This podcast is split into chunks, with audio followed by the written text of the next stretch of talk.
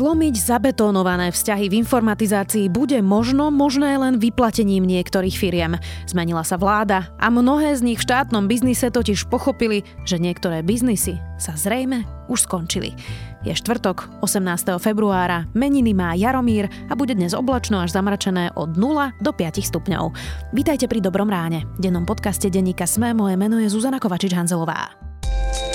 Rovnaká štartovacia čiara, rozdielny výsledok. Aj o tom sú príbehy lídrov slovenských spoločností zo súťaže EY Podnikateľ roka. Vypočujte si Luciu Paškovú zo spoločnosti Kuraden, Sašu Miklášovú zo Saše či Jana Luntera z Innovatrix. V druhej sérii podcastu Prečo práve oni sa s nimi rozprávam ja, Adela Vinceová. Podcast Prečo práve oni od spoločnosti EY nájdete vo vašich podcastových aplikáciách.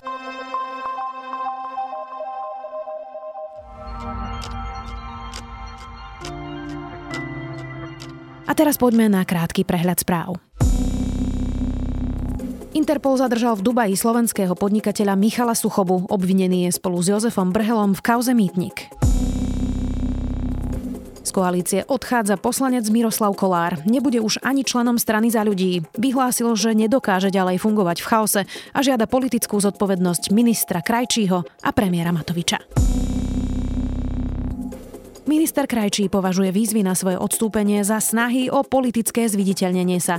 Na odchod ho vyzvali aj traja bývalí ministri zdravotníctva Káľavská, Drucker a Raši. Na Slovensku máme už 6 tisíc obetí koronavírusu. V prepočte na počet obyvateľov sme najhorší na svete.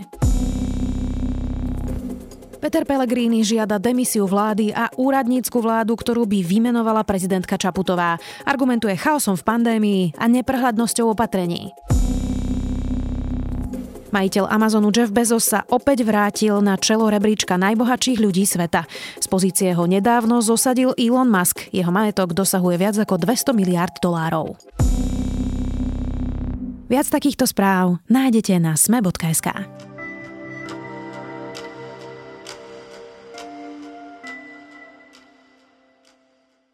Miliarda na informatizáciu je síce nenávratne preč, no občan si to v praxi veľmi nevšimol.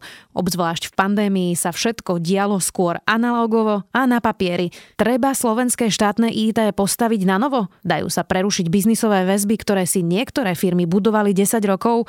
Spýtam sa Petra Mihálika, IT experta, aktivistu a ponovom aj člena dozornej rady, ktorá má pod sebou portál govnet a slovensko.sk. Na Slovensku sme dali viac ako 1 miliardu eur na na elektronizáciu. To znamená, cieľom malo byť to, aby občan nemusel behať po úradoch, ale všetko vybavil doma cez internet. Na Slovensku nefunguje skoro nič, stále musí občan chodiť po úradoch a dokonca teraz sa zistilo, že záručený podpis s občianským preukazom nie je bezpečný. A my sa pýtame, kde je tá 1 miliarda eur, ktorú sme investovali do elektronizácie. Peťo, miliarda na elektronizáciu, to je niečo, čo sa vlastne stále dokola opakuje, ale teraz počas pandémie ľudia vlastne v realite možno vyskúšali, že či tá miliarda stála za to. A tak laicky sa úplne ako keby logicky pýtajú, že či to stálo za to práve v kontexte Slovensko.sk, toho portálu, kde sa mnoho podnikateľov stiažuje, že veľa vecí nefunguje, že je to nespolahlivé, alebo už len tie žiadosti na ministerstva práce podnikateľov, alebo testovacie miesta, kde všetci zdravotníci vlastne ručne vypisovali údaje každého, kto sa prišiel otestovať tak si povedzme odbornejšie, čo vlastne za tú miliardu na Slovensku v elektronizácii máme funkčné? Úprimne povedané na to neviem asi jednoznačne odpovedať, lebo tak je to pomerne široký spending vo veľa rezortoch na veľa systémov a na údržbu tých systémov. Ale čo sa týka tej elektronizácie, tak je pravda, že asi by človek očakával, a nakoniec tú debatu sme aj na takej našej dobrovoľníckej platforme mali niekedy na jar, keď začala pandémia, že vlastne štát má v podstate všetky nástroje, aby vedel urobiť to, že finančná správa by podľa dát z EKASY a z kontrolných výkazov DPH vedela asi pomerne presne povedať, že kto mal aký výpadok v príjmoch. A asi by bolo fajn, keby tento štát dokázal rovno tých e, podnikateľov kontaktovať a rovno im poslať, že OK, že vy ste mali takýto výpadok, tým pádom máte nárok na takúto štátnu podporu a ten podnikateľ by zrejme teda iba cez Slovensko SK mal povedať, že áno, chcem požiadať a nič viac nerobiť. ale toto nejako skončilo spôsobom, že je to v podstate nerealizovateľné napriek tomu, že ten štát má aj tú infraštruktúru, aj má tie dáta. Tých dôvodov je viacero. Je to, že chába integrovanosť tých systémov, že, že nie sú tie systémy až tak dobre poprepájane, ako by mohli byť.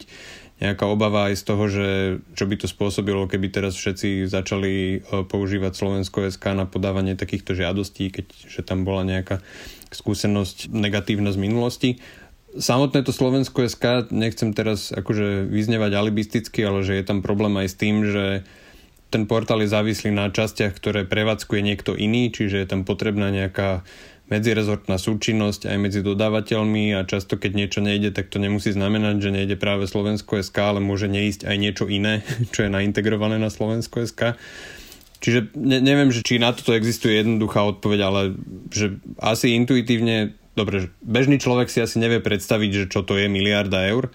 Je to nejaký obnos peňazí za nejaký čas ja mám pocit, že za tie peniaze sme, že tá hodnota, ktorú občan dostal, je mizerná, veľmi mizerná. Čo sa týka ešte tých jarných pokusov, tak už len taká akože symptomatická vec uh, je tá, že pamätám si niekedy, to bolo v čase, keď sa striedali vlády a myslím, že uh, vtedajší riaditeľ informatizácie ešte za predchádzajúcej vlády nebol ani pozvaný na tedajšie rokovania krízového štábu. Čiže to tiež o niečom hovorí, že že ako sa berie vážne tá informatizácia na Slovensku v kontexte toho, ako by mohla tým občanom pomôcť. Ono je to naozaj široká téma, tak to nechcem iba zjednodušovať na tú miliardu, ale napríklad minister práce Milan Krajniak, keď išiel do funkcie, tak hovoril, že vlastne musel vôbec nakúpiť e, nové počítače na jednotlivé úrady práce, aby mohli tí úradníci a úradničky vôbec procesovať všetky tie e, žiadosti. To sme naozaj na tom tak zle, že príde minister a zistí, že tam niekto robí na 10-ročných počítačoch, serveroch, softveroch, že, že naozaj to vyzerá predpotopne? Tak ja som videl za posledný rok nejak nejaký fragment e, z toho celého a v podstate z toho fragmentu som nevidel nič, čo by ma nejako upokojilo, skôr naopak. Neviem teda, ako zrovna teda to ministerstvo, ktoré spomínaš, nie je to, o ktorom by som mal akýkoľvek prehľad, ale o iných rezortoch a teda o iných štátnych inštitúciách mám celkom slušný e, prehľad a myslím, že je veľa takých, kde reálne 10 rokov nebol vymenený hardware, už je tam hardware, ktorý, na ktorý sa nedá kúpiť ani podpora od výrobcu.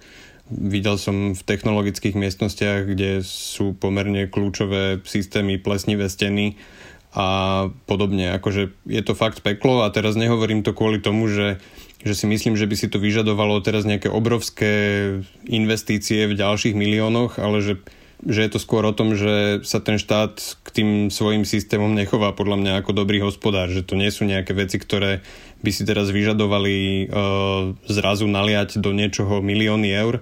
Myslím si, že je to len o tom, že či tí ľudia, ktorí sú zodpovední za prevádzku tých systémov, a ani nie, že tí, ktorí sú zodpovední, často tí, ktorí sú zodpovední, sú z toho rovnako zúfali a žiadajú o to, aby sa s tým niečo robilo, ale väčšinou to skončí tak, že niekto musí urobiť nejaký obrovský projekt presne za jednotky, ak nie desiatky miliónov eur a naliať na nejaký problém takéto obrovské množstvo peňazí ale často sa neinvestuje do úplne najzákladnejších, najesenciálnejších vecí, ktoré pre tú prevádzku toho štátneho IT treba. Existuje nejaký spôsob, ako to opraviť? A teraz sa pýtam aj preto, že vlastne súčasná vláda prišla do situácie, ktorú zdedila naozaj po dlhých rokoch, môžeme povedať, že po viac ako desiatich rokoch, čo tu bola iná garnitúra.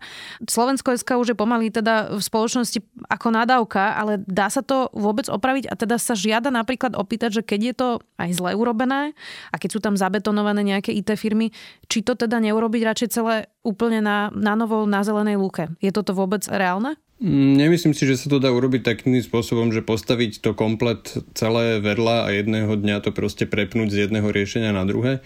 Mám pocit, že veľa tých procesov v štáte už je príliš naviazaných na niektoré systémy, že teda ja ako externý pozorovateľ by som teda zhodnotil, že najrozumnejší prístup mi príde ten, že postupnými zmenami opravovať tie najdôležitejšie veci v zmysle, že zobrať tie agendy, ktoré sú pre občana najpotrebnejšie alebo vedia byť nejakou ich automatizáciou alebo informatizáciou vedia priniesť tomu občanovi nejaký zásadný benefit a tie začať postupne zlepšovať. Akože nevolil by som ten prístup, že teraz všetko prerobiť, lebo myslím si, že by to skončilo rovnako, že by to stalo veľa peňazí a mohlo by to dopadnúť rovnako zle. Mm. Ako veľmi sú tie IT firmy zabetonované v tých IT systémoch? A teraz nehovorím len o Slovensko, SK, ale napríklad teda aj o softvery ministerstva práce a rôznych iných, pretože ty si sám hovoril, že nie sú veľmi zintegrované, navzájom prepojené tie, tie softvery. Veľa sa hovorilo o tom, že niektoré firmy mali rozdelený ten trh a robili vlastne pre štát možno aj korupčne, teraz sa to vyšetruje, uvidíme, ako to dopadne. Ako veľmi sú tam tie firmy zabetonované tým napríklad, že majú zabezpečené licencie nekonečné a podobne? Vrátim sa k tomu, ale ešte s tou integráciou, že nie je to úplne tak, nevyjadril som sa úplne presne, že lebo Slovensko SK nie je v podstate len to, čo vidí občan. Slovensko SK je práve nejaký centrálny systém, na ktorý sú integrované všetky inštitúcie. Len tá miera zjednotenosti a už previazanosti tých systémov, že tie inštitúcie dnes vedia spolu komunikovať elektronicky, ale často je to takým dosť ťažkopadným spôsobom, že viem si predstaviť, že by to vedelo fungovať oveľa efektívnejšie, ale že, že tú infraštruktúru k tomu dnes už majú. Čo sa týka tej zabetonovanosti, je tu taký kultúrny a kompetenčný problém, to sa hovorí už dlho aj v komunite, aj v organizáciách, ktoré sa týmto zaoberajú, že na strane štátu chýba kompetencia, potom samozrejme často sa stáva to, že e, keď štát potrebuje niečo obstarať, no tak príde ten dodávateľ, e, pomôže mu s tým, napíše mu už aj to zadanie, aby potom teda vedel ten zákazník, že čo si má kúpiť od toho dodávateľa tento kultúrny problém je prvá vec, ktorú podľa mňa treba zlomiť. Druhá vec je tá, že v minulosti, aj keď sa to pokúšal niekto lámať, tak často naražal na to, že tí dodávateľia mali nejaké politické krytie, že keď sa aj pokúšal niekto urobiť nejakú zmenu, ktorá nevyhovovala tomu dodávateľovi, tak si to dosť často obšlapal niekde na úrovni vedenia štátu s tým, že potom sa k tým zmenám nepristupovalo. Toto zlomiť asi nebude jednoduché, lebo tým, že je tá absencia kompetencie na strane štátu, tak stále ten štát ťahá za kračí koniec a myslím si, že opäť je jediná možnosť nejakými inkrementálnymi a postupnými zmenami získavať tú prevahu alebo aspoň sa dostať e, s tou kompetenciou na strane štátu na jednu úroveň s tými dodávateľmi, aby to bola partnerská diskusia, nie diskusia niekoho, kto vlastne je tu len na to, aby uhradzal faktúry.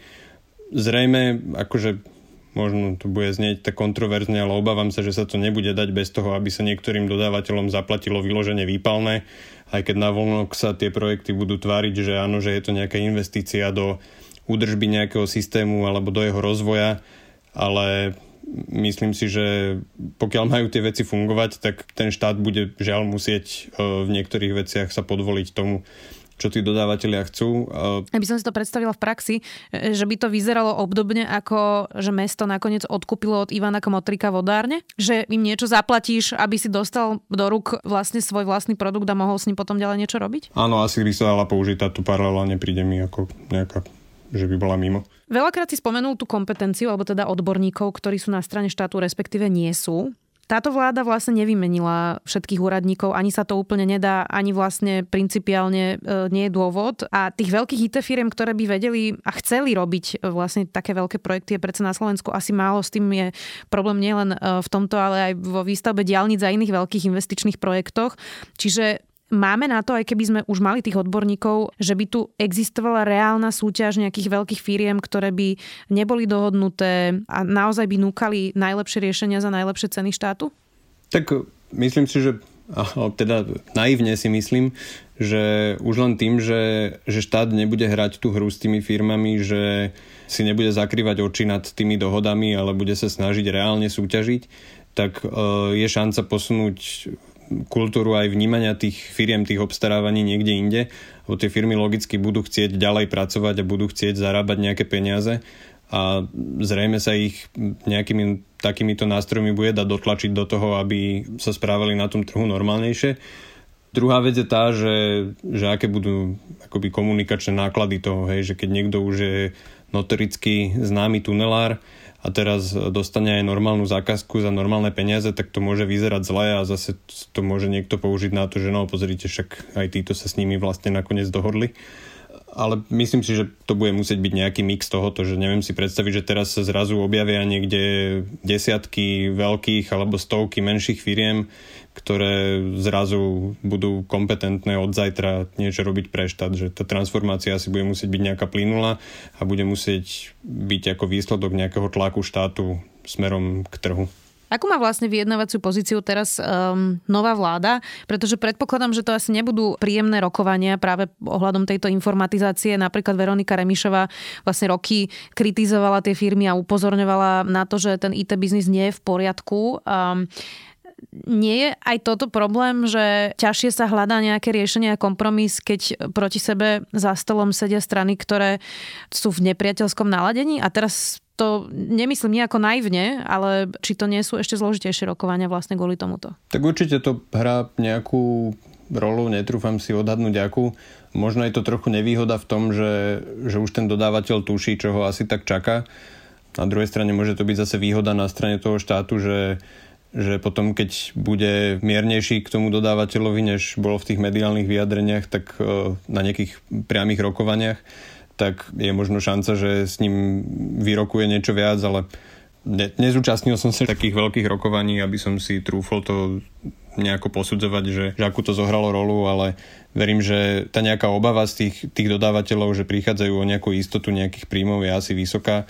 Predpokladám, že sa budú tomu snažiť brániť asi takými tými bežnými metodami, že snažiť sa urobiť toho zástupcu na strane štátu niekoho totálne nekompetentného a niekoho diskreditovať a tvrdiť, že teda vôbec vlastne sa s ním nemajú o čom baviť. A prípadne pri už nejakých konkrétnych obchodných rokovaniach si viem predstaviť aj to, že tam bude dochádzať k takému vypalovaniu, aké som už spomínal, lebo tak to sú také asi bežné metódy, čo sa dejú kdekoľvek na trhu. Dokáže štát mať na tej úradníckej strane ľudí, ktorí budú kvalitne zaplatení, budú odborníci a nastavia vlastne tie zmluvy aj zadania správne, lebo ty si popisoval, že často si tie zadania písali samé tie firmy, pretože nemali ich kto napísať v štáte.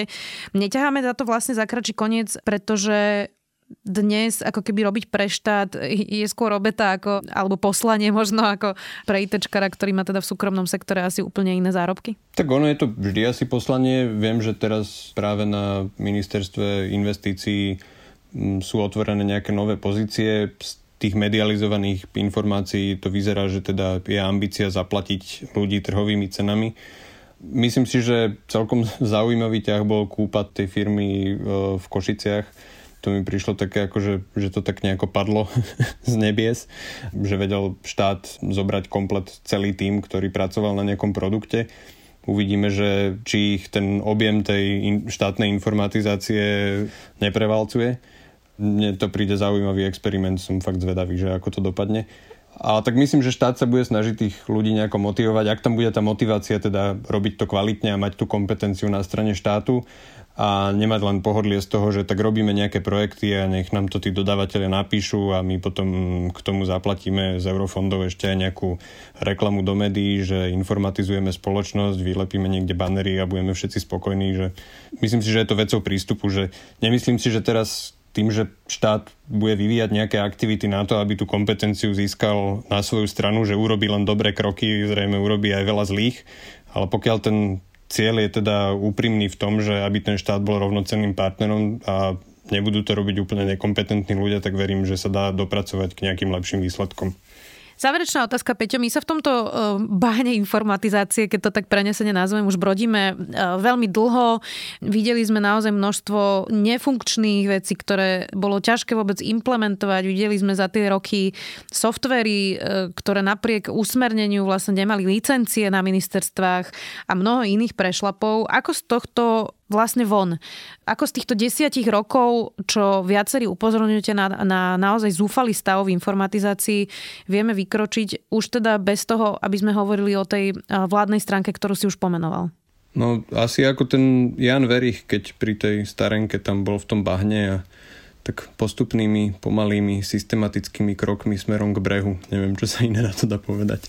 Rýchlo to nepôjde. No, myslím si, že má zmysel robiť e, presne to, čo som hovoril na začiatku, že, že dajú sa robiť quick wins, že sú široké agendy, ktoré sa dotýkajú veľa ľudí a majú pomerne jednoduché riešenie, že tam sa dá výrazne myslím si, že zredukovať bolesť toho občana pri kontakte s štátnou informatizáciou, ale akože celkovo ten stav dostať do nejakého lepšieho stavu si myslím, že sa dá presne len tými malými systematickými krokmi smerom k cieľu. To bol Peter Mihálik, IT expert, aktivista a ponovom aj člen dozornej rady, ktorá má pod sebou Govnet, aj portál Slovensko.sk.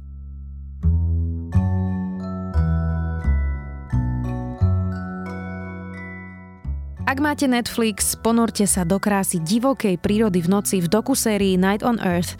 Nič krajšie som natočené ešte nevidela. Nočný život zvierat v Ultra HD špeciálnymi nočnými technológiami vám určite vyrazia dých. Nezabudnite, že dnes vychádza aj index o investíciách a my sme tu opäť pre vás zajtra. Do počutia.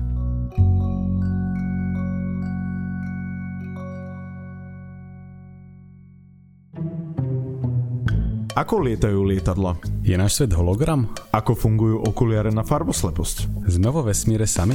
Odkiaľ prichádzajú komety? A ako sa žije na vesmírnej stanici? Moje meno je Jozef. Moje je Samuel. A na takéto otázky hľadáme odpovede vo Vedatorskom podcaste. Ktorý vychádza pravidelne každý týždeň v útorok. Nájdete ho na všetkých podcastových aplikáciách.